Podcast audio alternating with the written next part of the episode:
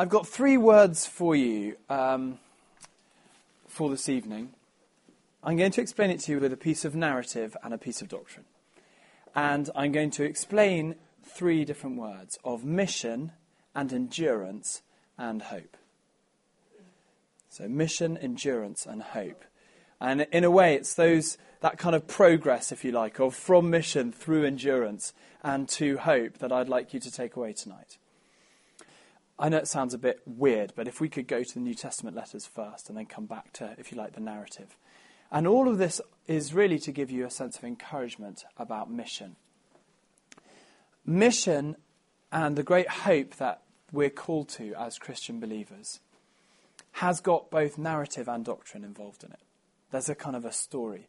And you find that whether you're, let's say, you're reading the book of Romans or the book of Acts, they're both about mission. They're both talked about in the context of mission. Romans, Ephesians, Thessalonians, they're all framed discussing what's going on, how to encourage the church to move forward. And the book of Acts tells you what happens. In a similar way, in the Old Testament, something like the book of Nehemiah is a narrative story that tells you how it all happened, but doesn't tell you an enormous amount about the doctrine, the kind of the worldview to, to, to make that possible. The, the, the church of God in every generation is called to mission. And sometimes we tell that story as a story, and sometimes we tell it as a bit of doctrine and a bit of theory. And I know some of the discussions that you guys have been having about missional communities, and in a way, some of that is, is um, maybe about the sort of, uh, uh, or if you like, some of the workings. And we're still writing some of the stories in the sense that, that if we get this right, if we get mission happening locally on the ground and as, as small or medium sized units, really getting serious about doing mission in our own communities and not just leaving it to somebody else, that somebody else will invite somebody or somebody else will make those contacts, but we're actually going to do it ourselves, we will be in the process of writing a story. But at the moment, many of us don't have much of a story to tell. It's almost like taking a snapshot on one particular day in the book of Nehemiah. And it doesn't make a huge amount of sense, but when you stretch it all together and you've got the whole book of Nehemiah and you're like, this is great. This is an epic book. Awesome. What a cool story. I love it. But it doesn't give you that kind of moment of insight. Uh, this morning in church, somebody did a little Bible study for us where they took the first lines of all of David's Psalms and just read out the first line one after the other.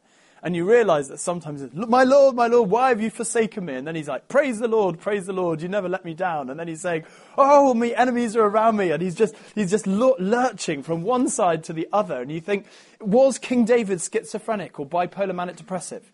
No, he was a normal human being. he was going through the call of God on his life, and it occasionally took him down through the depths and then up into the heights again. That's why I think this little picture is, is so important to catch that perspective.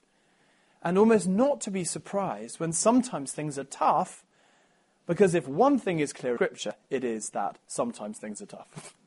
Like, hooray, we are finally a biblical church. We are, we are finding things difficult. We are, occasionally this is a struggle. Like, aha, the scriptures, they're with me at this particular point. If you want to be living the kind of, the life on the plane where nothing ever goes wrong and you're always living a life of a victory, where every single prayer is answered in a moment, where every person you lay hands on is healed, where the dead are raised, where every mute person suddenly starts speaking in four languages, not just one. You're going to have to read another Bible. or, or, or, another prophetic book that you're going to have to pull together yourself because that is not that, that is not the expectation that the New Testament ever gives us for, for, for what is normative for the Christian life. It is filled with hope, filled with promise, filled with a God who sings over you when you are in a, in a time of trouble. It is filled with, with, with beauty. And yet it is also filled with the cross. Sometimes you feel like, I'd love to have a New Testament without a cross in it. I don't know if you ever feel that. And then I wouldn't have to kind of follow that bit. Wouldn't have to, to, to, to come through the cross, come through the depths in order to get to the heights again. And the doctrines are uh, really, I want us to, to, to mini little Bible study on a couple of these things. And, uh, and um, if, just if you open, have your Bibles, just flick them open for me, if you will just going to look at four little passages together, and I'm going to draw a couple of points out for you about mission, endurance, and hope, and tell you a couple of stories as well. The first passage is Romans 8:22 to 25. We know that the whole creation has been groaning, as in the pains of childbirth, right up to the present time. And not only so, but we ourselves, who have the first fruits of the Spirit, groan inwardly as we wait eagerly for our adoption as sons, the redemption of our bodies. For in this hope we were saved. But hope that is seen is no hope at all. Who hopes for what he already has? But if we hope for what we do not yet have, we wait for it patiently. And the word for patience there also goes quite nicely with the word for endurance. 1 Thessalonians 1 verse 2. Look at that. I'm just going to read these four passages together. And then I'll see, we'll see together that there's something of a theme that develops. We always thank God for all of you mentioning you in our prayers. This is Paul, Silas, and Timothy as an apostolic team speaking to a baby church in Thessaloniki in, in, in the Greek area, to the church of Thessaloniki. We continue to remember before our God and Father your work produced by faith, your labour prompted by love, and your endurance inspired by hope in our Lord Jesus Christ. Again, endurance and hope going together. Colossians 1, verse 11. Just flick the page back in my Bible. Don't know, you might have to do two pages in yours. And it's a prayer, it's another prayer for a baby church. Paul spent a lot of his time in prayer for churches and church plants. A lot of time. And the way that he shapes his prayers is really informative for us. And, and here is, it is. And you, you will know this prayer, and you will probably not have stopped on this particular verse, which is verse 11. For this reason, verse 9, since the day we heard about you, we have not stopped praying for you and asking God to fill you with the knowledge of his will through all spiritual wisdom and understanding. And we pray this in order that you may live a life worthy of the Lord and may please him in every way, bearing fruit in every good work, growing in the knowledge of God, being strengthened with all power according to his glorious might. I'll just stop there for a second. Strengthened with all power, those of you who love ancient Greek or just um, occasionally love to feel that maybe somebody has read it once. Um, this being strengthened with all power is taken from the, the dunamis word, meaning power. It actually says to be empowered with all power. It's the same, same root word. And so Paul is there, he's praying for this baby church, and, and, and he's starting to pray when he really rocks up the prayer. When's he praying for the real power? When's he praying kind of double, triple, quadruple anointing? When is he praying for the kind of the double mantle upon the shoulders, the strengthened with all power, empowered with all power? When is he doing that? Is he doing it so that every single person we see signs and wonders? Are we seeing that? It's almost as if Paul is saying that that I see all the time. I see extraordinary things happen all the time. I see people filled with the Holy Spirit. I see people come to Christ. I even see the dead raised. But when I really need to pray for the empowering power, the strengthening strength, the dynamic dynamite for the people of God, he prays for endurance. It's not what we think. When Paul is praying for a really gritty church that is going to see the difference and make a difference in their generation, he prays for endurance. He prays for endurance, perseverance, and strength to see it through to the end. And you think of passage after passage in the Thessalonian church of your work, of your love, and of your endurance. In the book of Revelation, when John is describing himself to the local church, he says, I am a brother in endurance and in hope of the, of the, hope and endurance in Christ, he, he puts these two words together. The book of Hebrews is all about endure, persevere. Let us persevere. Let us press on. Let us endure and go through the pain barrier and out the other side. And I think many of us, because we live in the West where we're told to buy now, pay later, or pay never, and because we're used to not waiting for the things that we want, not working hard and saving for 20 years for the things that we really need. Because of that, we've, also, we've fallen into the trap of thinking that our Christian life is in the same way. Is that all we have to do is perhaps name it and claim it. And we probably don't have a theology that says that, but we have a heart that says that.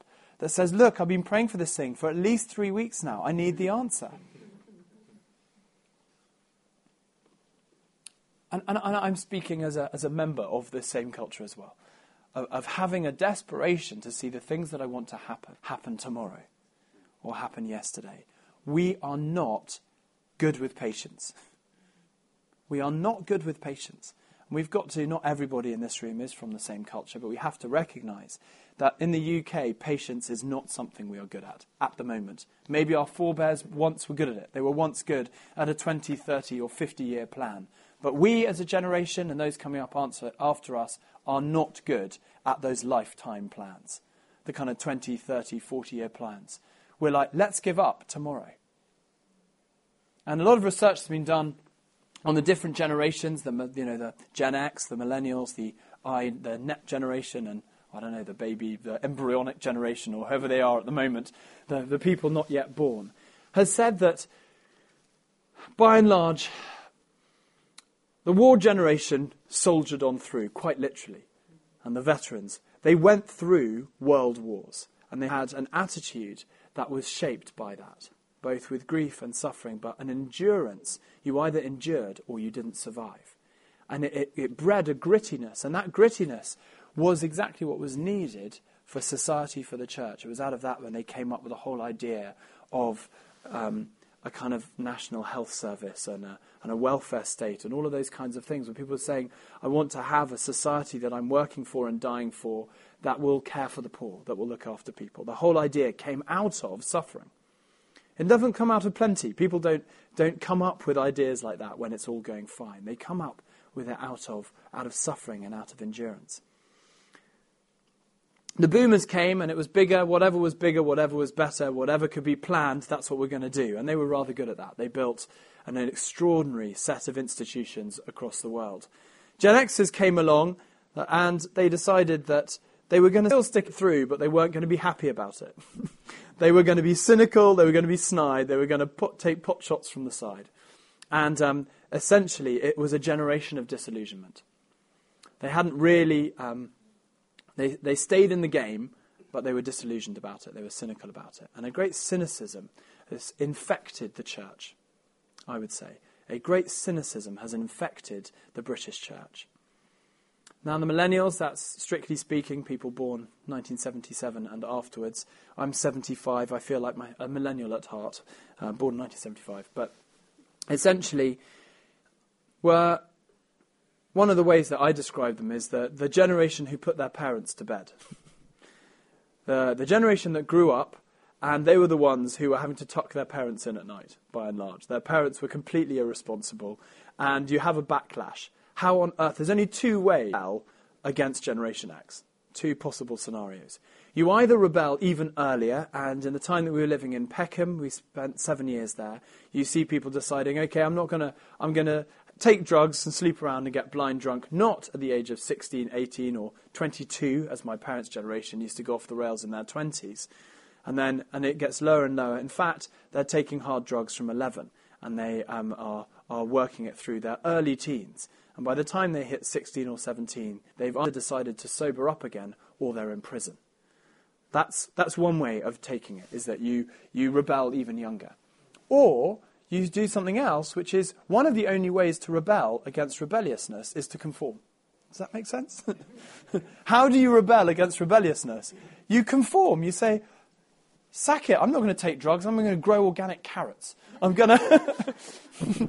I'm not going to stay up all night doing this. I just want a nice job and I'm going to settle down and I'm, I'm, I'm going to do these things. And you see this extraordinary backlash to rebelliousness. And I think there's a lot of that going on. Um, the environmental movement, that I am going to be passionate about things. I am going to hope for something. I'm not going to be. The worst thing in the world is to be a cynical, burnt out old wreck like the generation before me. I do not want to be cynical and burnt out and unhappy. I'd rather give up first, but I'm going to hold on to hope. So we have this dynamic that is stretched out, I would suggest, all across a generation and a, and a, and a nation of holding on to hope, but being basically flaky as well. So we have this kind of dynamic that, that we haven't got the skills yet of endurance. We don't want to be cynical, which is staying in the game and just being um, narky about it and detached and kind of ironic. We basically we don't have an ironic generation. We've got a hope filled, actually trusting generation, but one that is very, very, um, is teetering on the edge of great disappointment because things are difficult. And what we found the last three years, the highest levels of people not getting a job in years and years and years, that people feel that the social contract, if you like, that they've been sold for the last 18 years, that they have been betrayed by. Work hard, go to university, get yourself massively into debt, and at the end you'll be able to pay some money, and then it'll all work out again. So you do it, you go massively into debt, you work your way through university, have a great time, and at the end of it, you're jobless, you're saddled with debt personally, and the entire country is saddled with debt. The guys who got the free education have not only used it, squandered it, but they've changed the law, they've made us pay for the whole lot, and they've added so much debt onto it that none of us will ever be able to get our head above the parapet. And now they're even overriding democracy in the EU and telling the, telling the Greeks that they've got to you know, depose their own prime minister if they want to have the bailout loan. We've got this kind of extraordinary nightmare scenario that is heading in front of us. And it is not a time where I see the hope rising, saying, woohoo, okay guys, let's do it, let's get out and at them.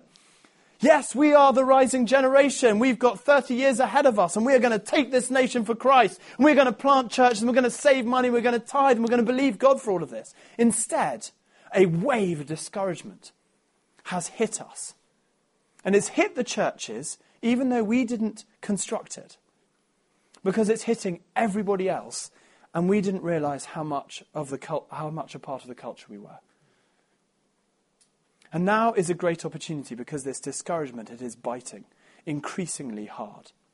And I would say this as, as Amy and I, uh, my wife Amy and I, have been traveling around, we have seen this wave of discouragement get deeper and deeper and deeper, and it is affecting every church of every denomination. It's, it doesn't seem to affect anything. And yet, just in the run up to it, for about 10 years, God was speaking words of vision and hope and promise and prophecy. So, what's going on here? How do we deal with hope and vision and it being hard and difficult and us facing discouragement? Was God lying when he sent us the vision? Were the people that were receiving the prophetic words, were they inaccurate? Were they just swept up in the moment? No, I do not believe that they were.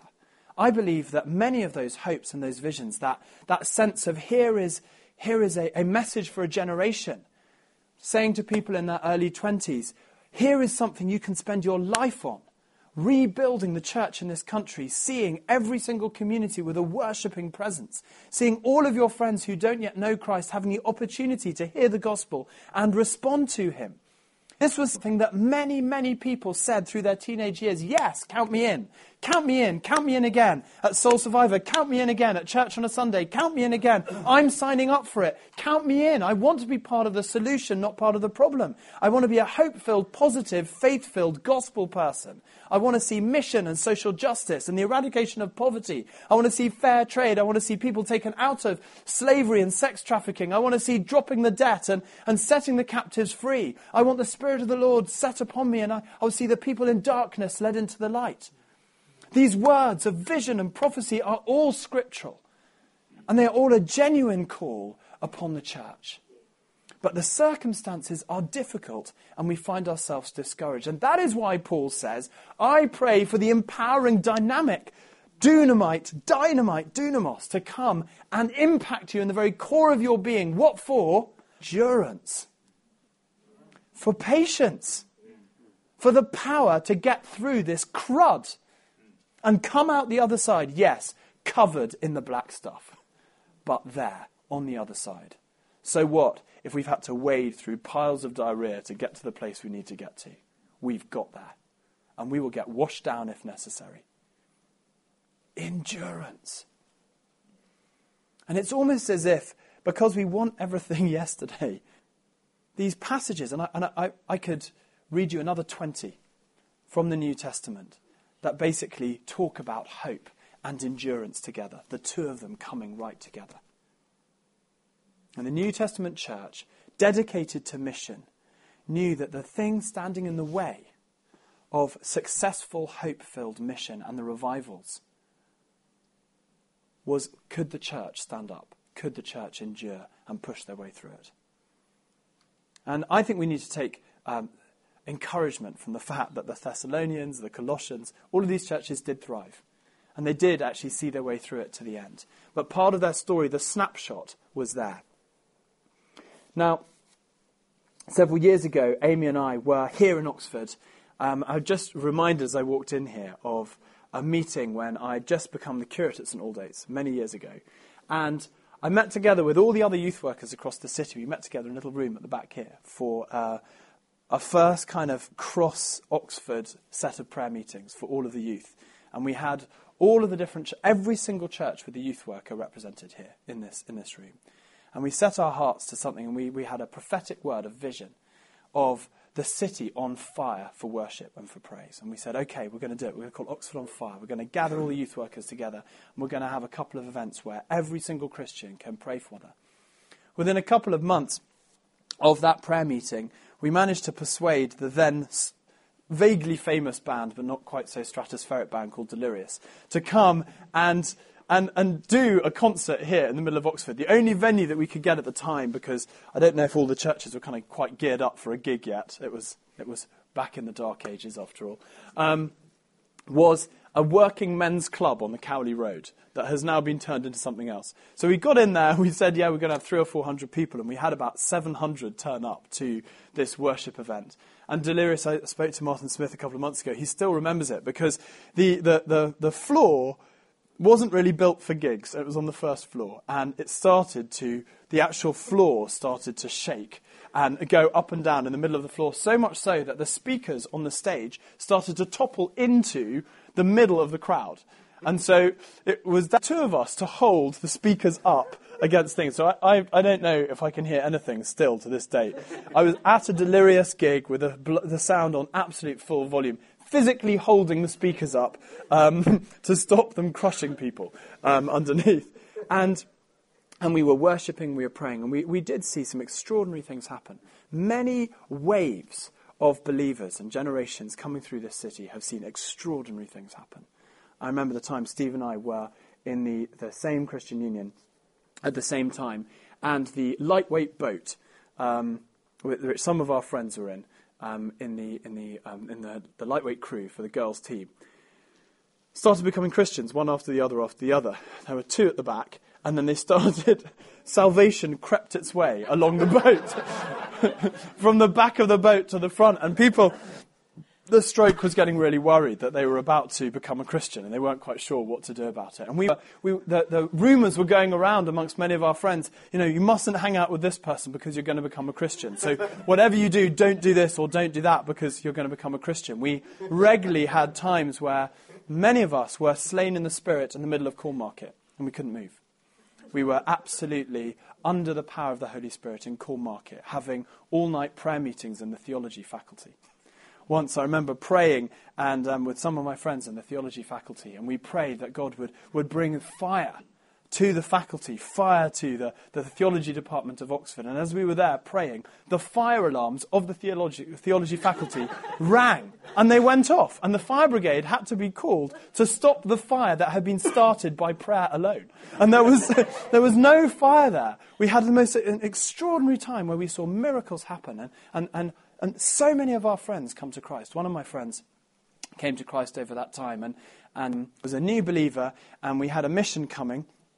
And we had, I think, 130 people sign up for a uh, discipleship course off the back of our five day, six day mission.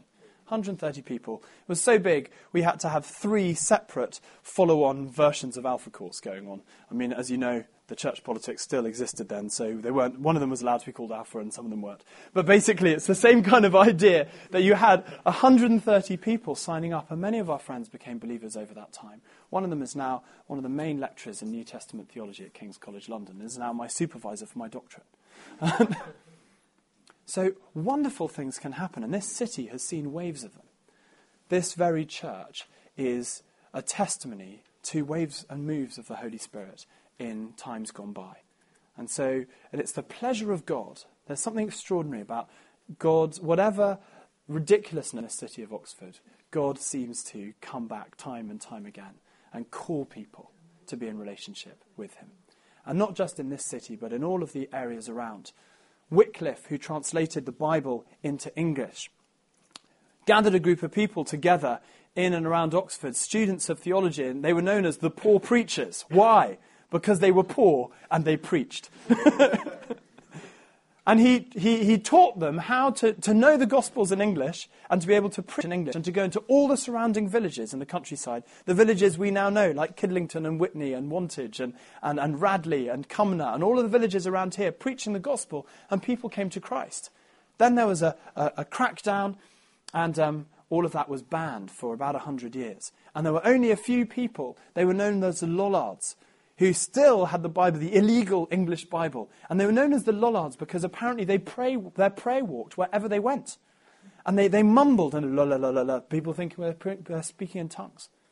Or they were praying under their breaths all the time. And they were known as the Lollards because they were always praying under their breath. And then when the Reformation came and suddenly you were allowed to have Bibles again, they discovered that for a hundred years people had been reading their illegal English Bibles anyway. and and there were communities dotted all across the nation that were ready to come on fire again. This is a city that burns people, and it's a city where a fire from God comes and takes it to the nations. This is a city that does both of those things. It's a significant place. From here, the world has been reached several times over. Several times over, not just like once, we haven't just got one time in history you can look back at Oxford and say, look at that glory day. You can say, wow, look at that global revival that started in this city. Oh, and that one, and that one, and that one, at least four. Global revivals have found their, their sort of foot in here. And that be Wycliffe, whether it be some of the Reformation, whether it's Wesley and the Whitefields, the Great Awakenings. There are a bunch of people who before they were converted, were already called the Methodists because they were so dedicated to prayer and worship and visiting the poor and the sick. They were so methodical that they were given another nickname. I don't think we are living such distinctive lives that we even deserve a nickname. it's a kind of, I've got one, but it doesn't really say much about my theology. but it's almost that sense in which things, crucibles create things.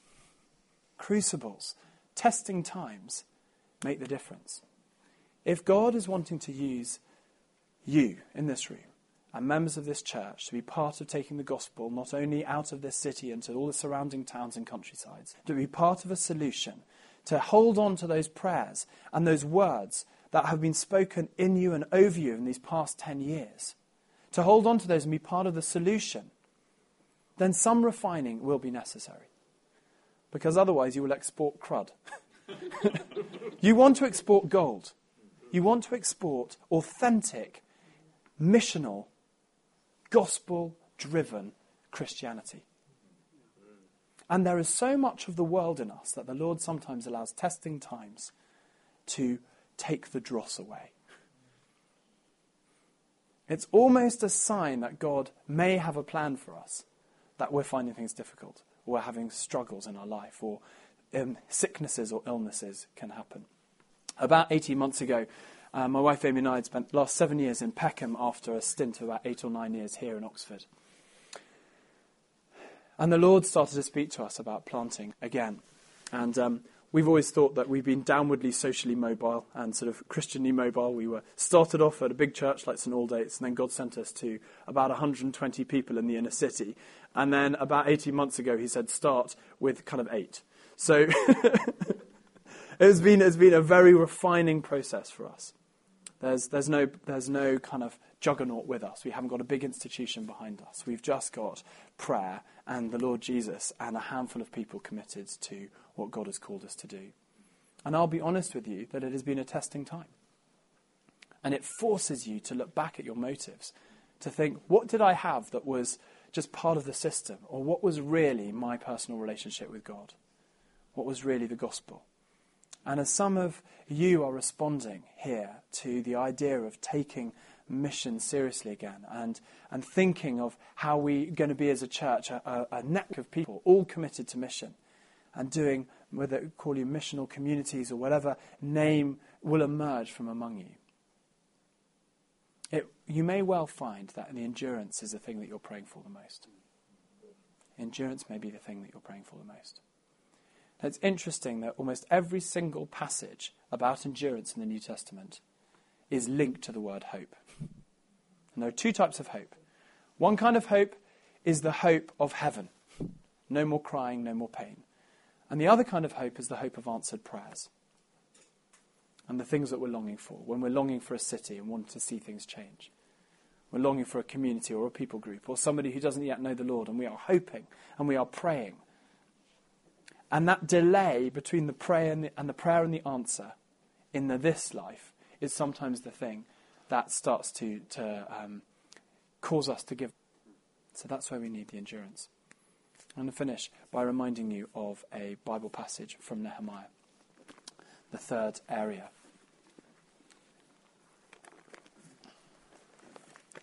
If any of you are part of starting or forming new missional communities or thinking about um, church planting, either now or in the future, may I suggest to you that the book of Nehemiah is possibly your number one handbook.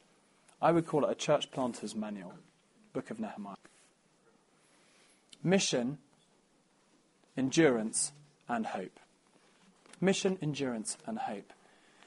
Mission often starts with lament and with tears, and with a sense of desperation. There's a man here called Helmut Thielicke a German theologian, much of his great theology came when the Allies were bombing, and all of the places he met in, he met in five or six places, every single one of them was bombed. And in the end, they went through a series of sermons under the trees in the forests at night with no lights. And 2,000 people used to come each week to hear what was being said. As he was stripped away, as he had nothing anymore, suddenly he realized that he had the Lord and he had the Word of God. And he writes this at the beginning of a reprint of some of his sermons in the 1960s. Do you believe that Christianity is on the rise or in the decline? In recent years, I've repeatedly met with this question. The question is basically irrelevant. Where Christianity loses its public market value and no longer enjoys any prestige in the social structure, it may actually be thoroughly sound and healthy in substance. It may find expression in living, vital congregations, and the hour of promise may be imminent. Conversely, where it basks in the sunshine of public favour and perhaps enjoys the privilege of social status, it rot, lose its dynamic, and become a liability, which is carried along only by virtue of the inertia inherent in tradition. Where Christianity loses its public market value, no longer enjoys any prestige in the social structure, it may actually be more sound and healthy, and it may find expression in living, vital congregations, and the hour of promise may be imminent. Conversely, the crowds may be hiding a rot at the heart of things. Crowds don't prove that you're dealing with a, a vibrant church. But a vibrant church does lead to conversions, and it does lead to hundreds and thousands, and, and numbers do matter, particularly where salvation is concerned. In mission, whenever lots of people come to Christ, the New Testament is quite clear, it always numbers them 153 fish, and then you're going to have those people. Exactly how many people came to Christ on the day of Pentecost? Not saying numbers are not important, they're particularly important when thinking about salvation, people coming to Christ. So that question is it on the rise or is it on the decline? I think many of us, I've, I've, I've mentioned one er-, area of kind of cultural discouragement that we're trying to find our way through at the moment. We're not immune from it just because we're a church. But actually, the statistics, as we look at them at the moment, for national Christianity in this country, do not make for happy reading. We actually see, after a little break in decline, that almost all the churches that are growing are led by Nigerian pastors at the moment which is a bit sad for me as I'm not a Nigerian pastor. Although we have seen a wonderful amount of people come to Christ. In this last year, even though we started about 8 or 12 and a few others gathered on that first day, we're able to see it about 16 people come to Christ in the first few months. And I didn't even count a number of people who joined the church who didn't even tell me they weren't Christians when they started coming. so I'm saying, so when did you become a Christian? Oh, well, this church is the first one I've ever been to, and I thought, oh, maybe you should do the Alpha course. We've seen it go the other way around. A number of people who just started coming because we started as we have, as a kind of missional community approach to things, have actually found themselves being either drawn back after seven, eight years as atheists and just found themselves being drawn because they've seen something that is vibrant and authentic. Part of my only hope is that as we grow, and we are beginning to grow, that we remember what we were called to in the first place. And we keep that vital dynamic. And that's why I think medium sized groups and communities are so important. If you're part of one at the moment or thinking about it, I think it's important because you can be authentic with 30 people. It's really easy to be non vital in a crowd, to be non authentic, to be a kind of second rate disciple rather than on fire disciple. If there's plenty of other people burning around you, maybe nobody will realize that your heart has gone dead. But if it's you and a handful of people, they can know who you are, they can pray with you, and they can help you through nurture. And I'll, I'll tell you, I mean, this little picture here is quite important.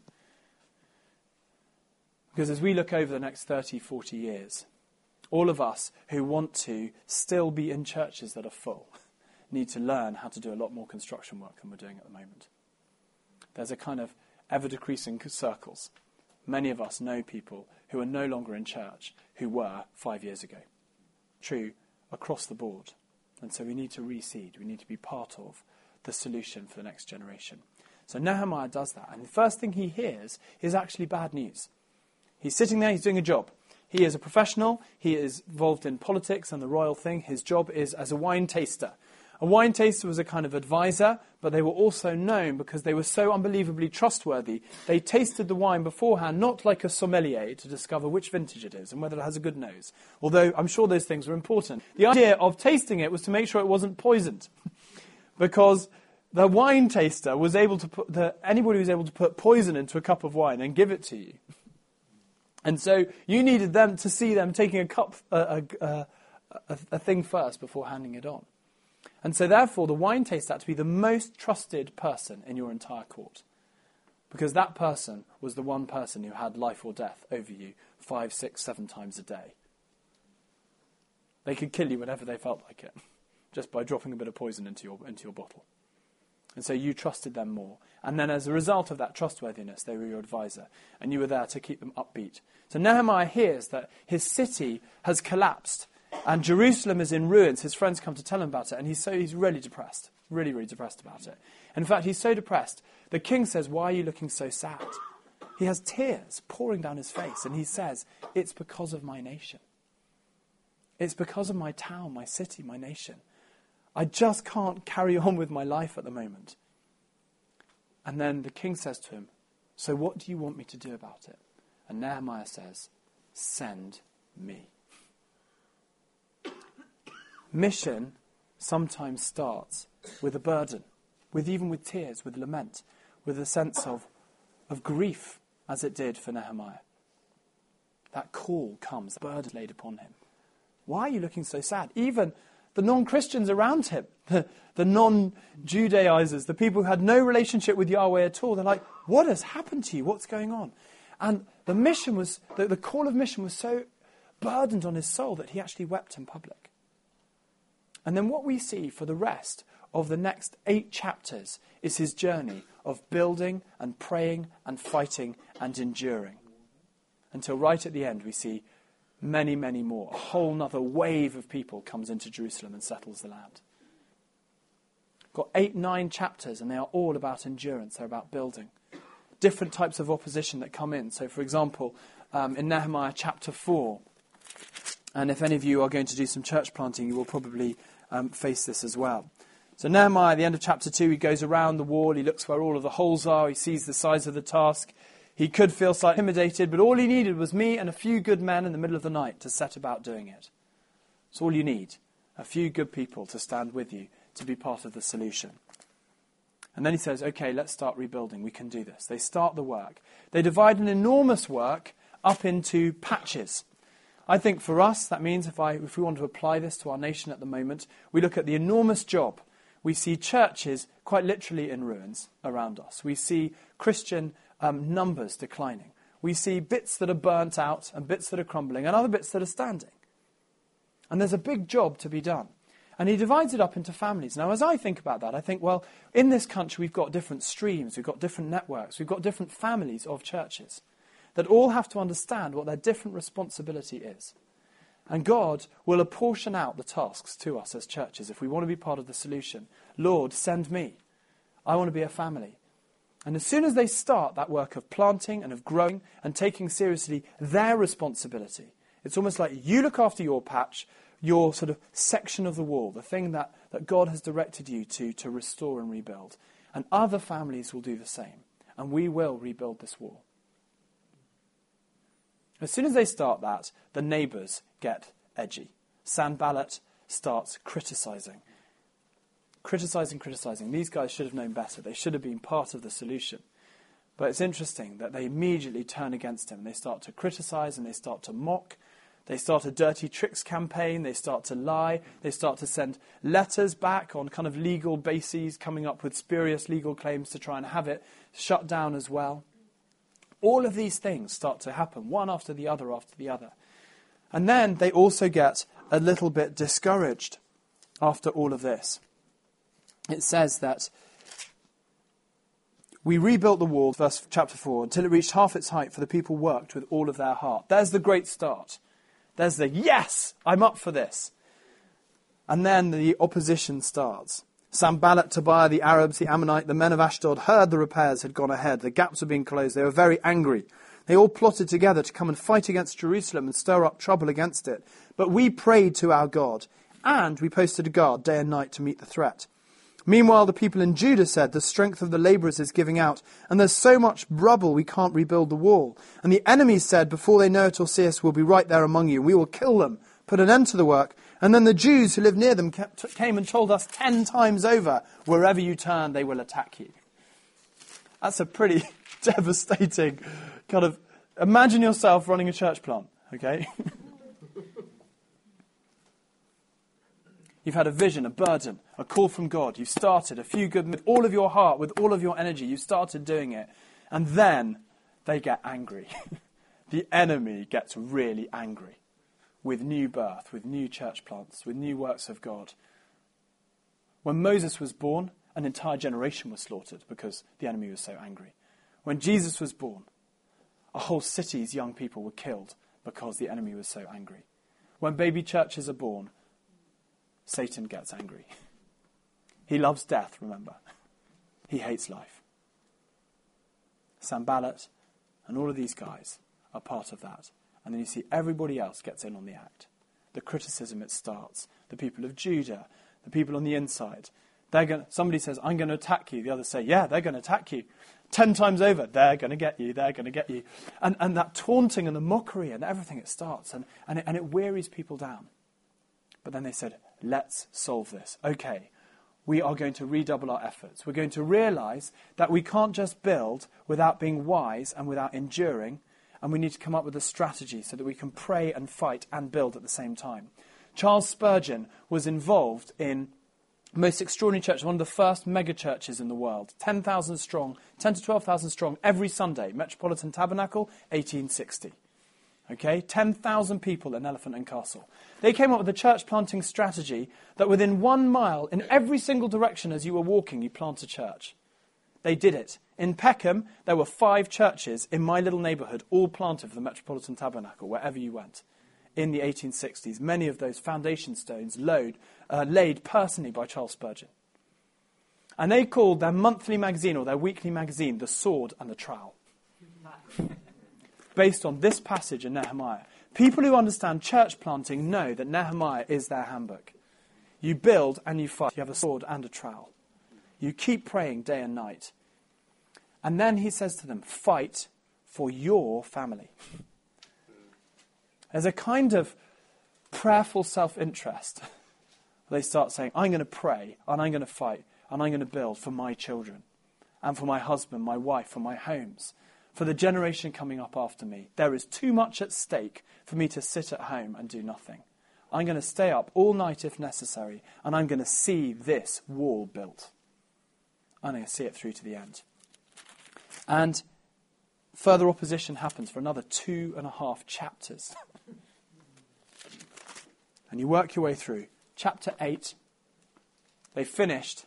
Ezra gathers together and they stand up and they start to read the scriptures. As they do, the Holy Spirit falls upon the whole of Israel. And they start to weep and they start to repent and they start to be deeply impacted. A revival breaks out as they're reading the scriptures.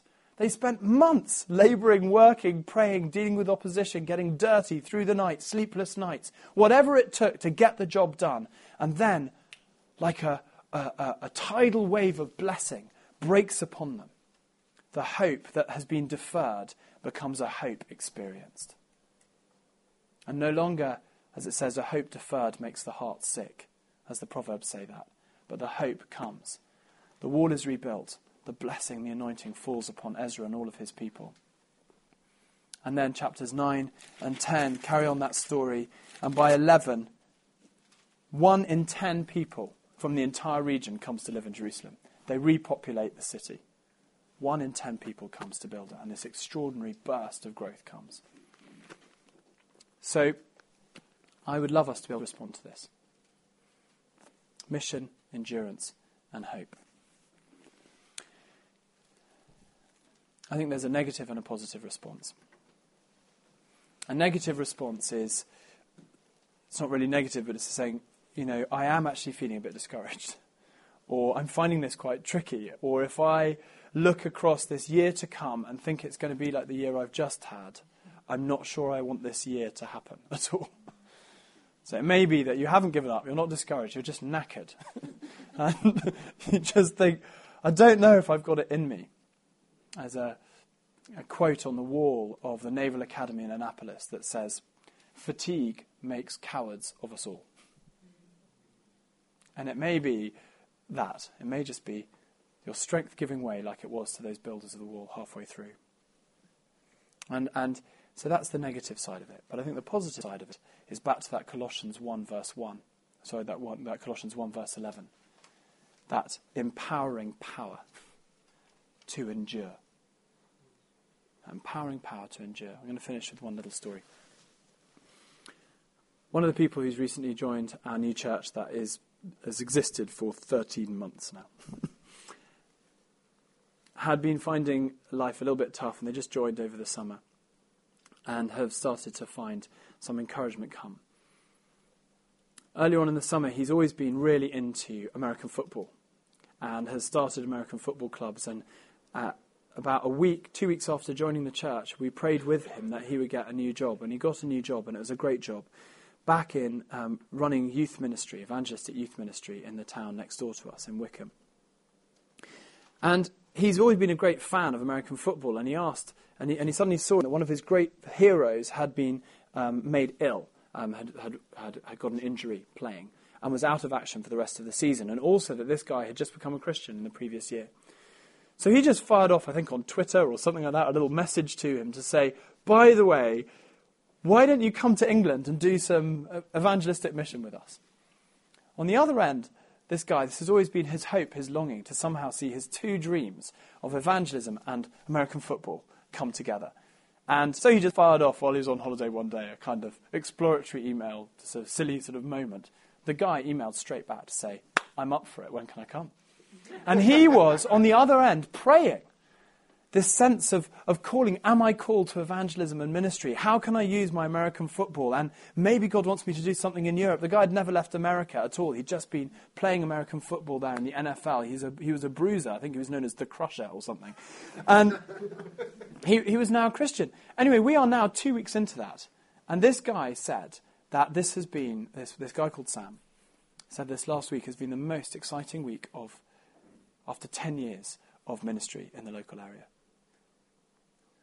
It's so exciting when, after enduring sometimes for a while, you get the answer to the prayers that you have been looking forward to. And if there's anything I want you guys to take away from tonight, it is do not give up on the prayers that you've started praying. Do not give up on the hope and the vision and the dreams, those prophetic words, those burdens that have been laid upon you, sometimes with tears. Do not give up. Do not give up. Press in, press on, hang on in there. If you can't move forward anymore, just stand up and don't go backwards. That's it. Isn't it great in Ephesians? Just take your stand. If you can't move forward, and sometimes you really can't, the knees are bloody, the head wounded, the clothes are hanging off in strips, you're an ugly sight, you can't think what to do. You can just stand, you can just sit down exactly where you are, but just don't go backwards. So, why don't we stand? Why don't we do that? Why don't we just stand here? And ask for the Holy Spirit to come. And I, I really feel like we need to just acknowledge some of the hardship, some of maybe some of that discouragement, and then we're going to pray for that empowering power for endurance